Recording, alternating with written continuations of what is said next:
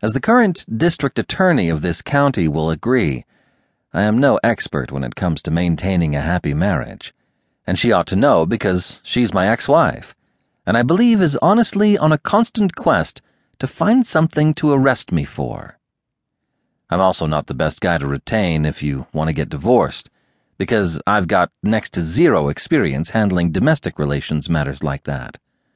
So it was quite a surprise when I got a call from my ex wife's private office line at the Criminal Courts Building. Hello, my dear. Am I in danger of imminent arrest, or are you looking for someone to buy you dinner tonight? Neither one, Peter.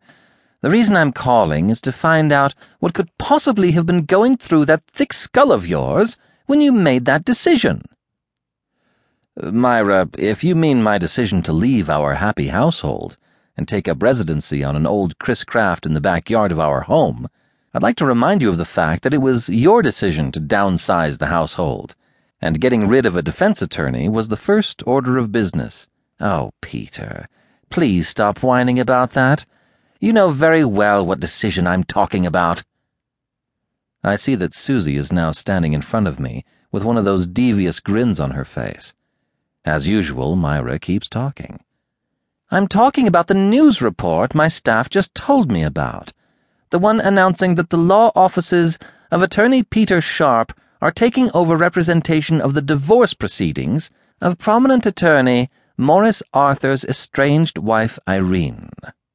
Chapter 3 This is a fine mess you've gotten us into. I guess she told you, didn't she? That's it? That's all you've got to say? There's a reason why we've never handled a divorce case in this office, and that's because I know absolutely nothing about current California divorce law. This is a high profile case with a lot of money and property at stake, and even worse, we've got a history with her husband, and it hasn't been a nice one. And another thing, what could possibly have given you the idea that you have the power to accept a case for this office without first consulting with me? I think this little outburst of mine is the most amount of conversation I've ever had with this kid. So I think I'll quit while I'm ahead because I'm sure she's going to dish it out as good as she received it. And here it comes. All right, Peter. I admit I didn't consult with you before telling her we'd take the case, and I had no idea that she'd blab it to the press before we had a chance to discuss it. But this one could really be good for us. First of all, she's loaded so the $25,000 fee advance didn't faze her one bit. Whoa! Did she say 25 grand? Her argument is already starting to wear me down. Secondly, the mere fact that Myra called you means that everyone in town knows you're on the case and wondering how we beat out Gloria Allred in snagging this client. And if we can do a decent job with this case, it'll be a twofer. One, We'll build a reputation for handling high profile, big fee domestic cases, and two, we'll be able to put a dent in Morris Arthur's armor. I feel in my heart that once we get his wife, Irene, to start talking, we might get enough information to get that shyster husband of hers disbarred for good. Okay, kid, let me stop you there. You see, that's why it's such a bad idea for us to take this case. We're not supposed to be out for vengeance for anything that happened in the past between us and her husband.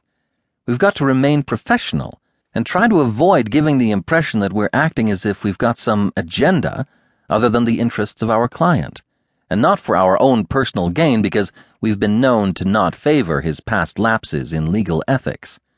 And also, how are we going to handle this case without me knowing diddly about divorce law? Okay, Peter, relax. I know you're not the brightest bulb in the lamp when it comes to cases like this, so I've managed to bring in an expert to help you out on this case. An expert? You mean we'll be associating with another law firm?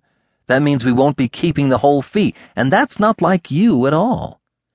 I just said he's an expert. I never said he was part of a law firm. You mean he's not even a lawyer? Well, not exactly. He used to be a lawyer.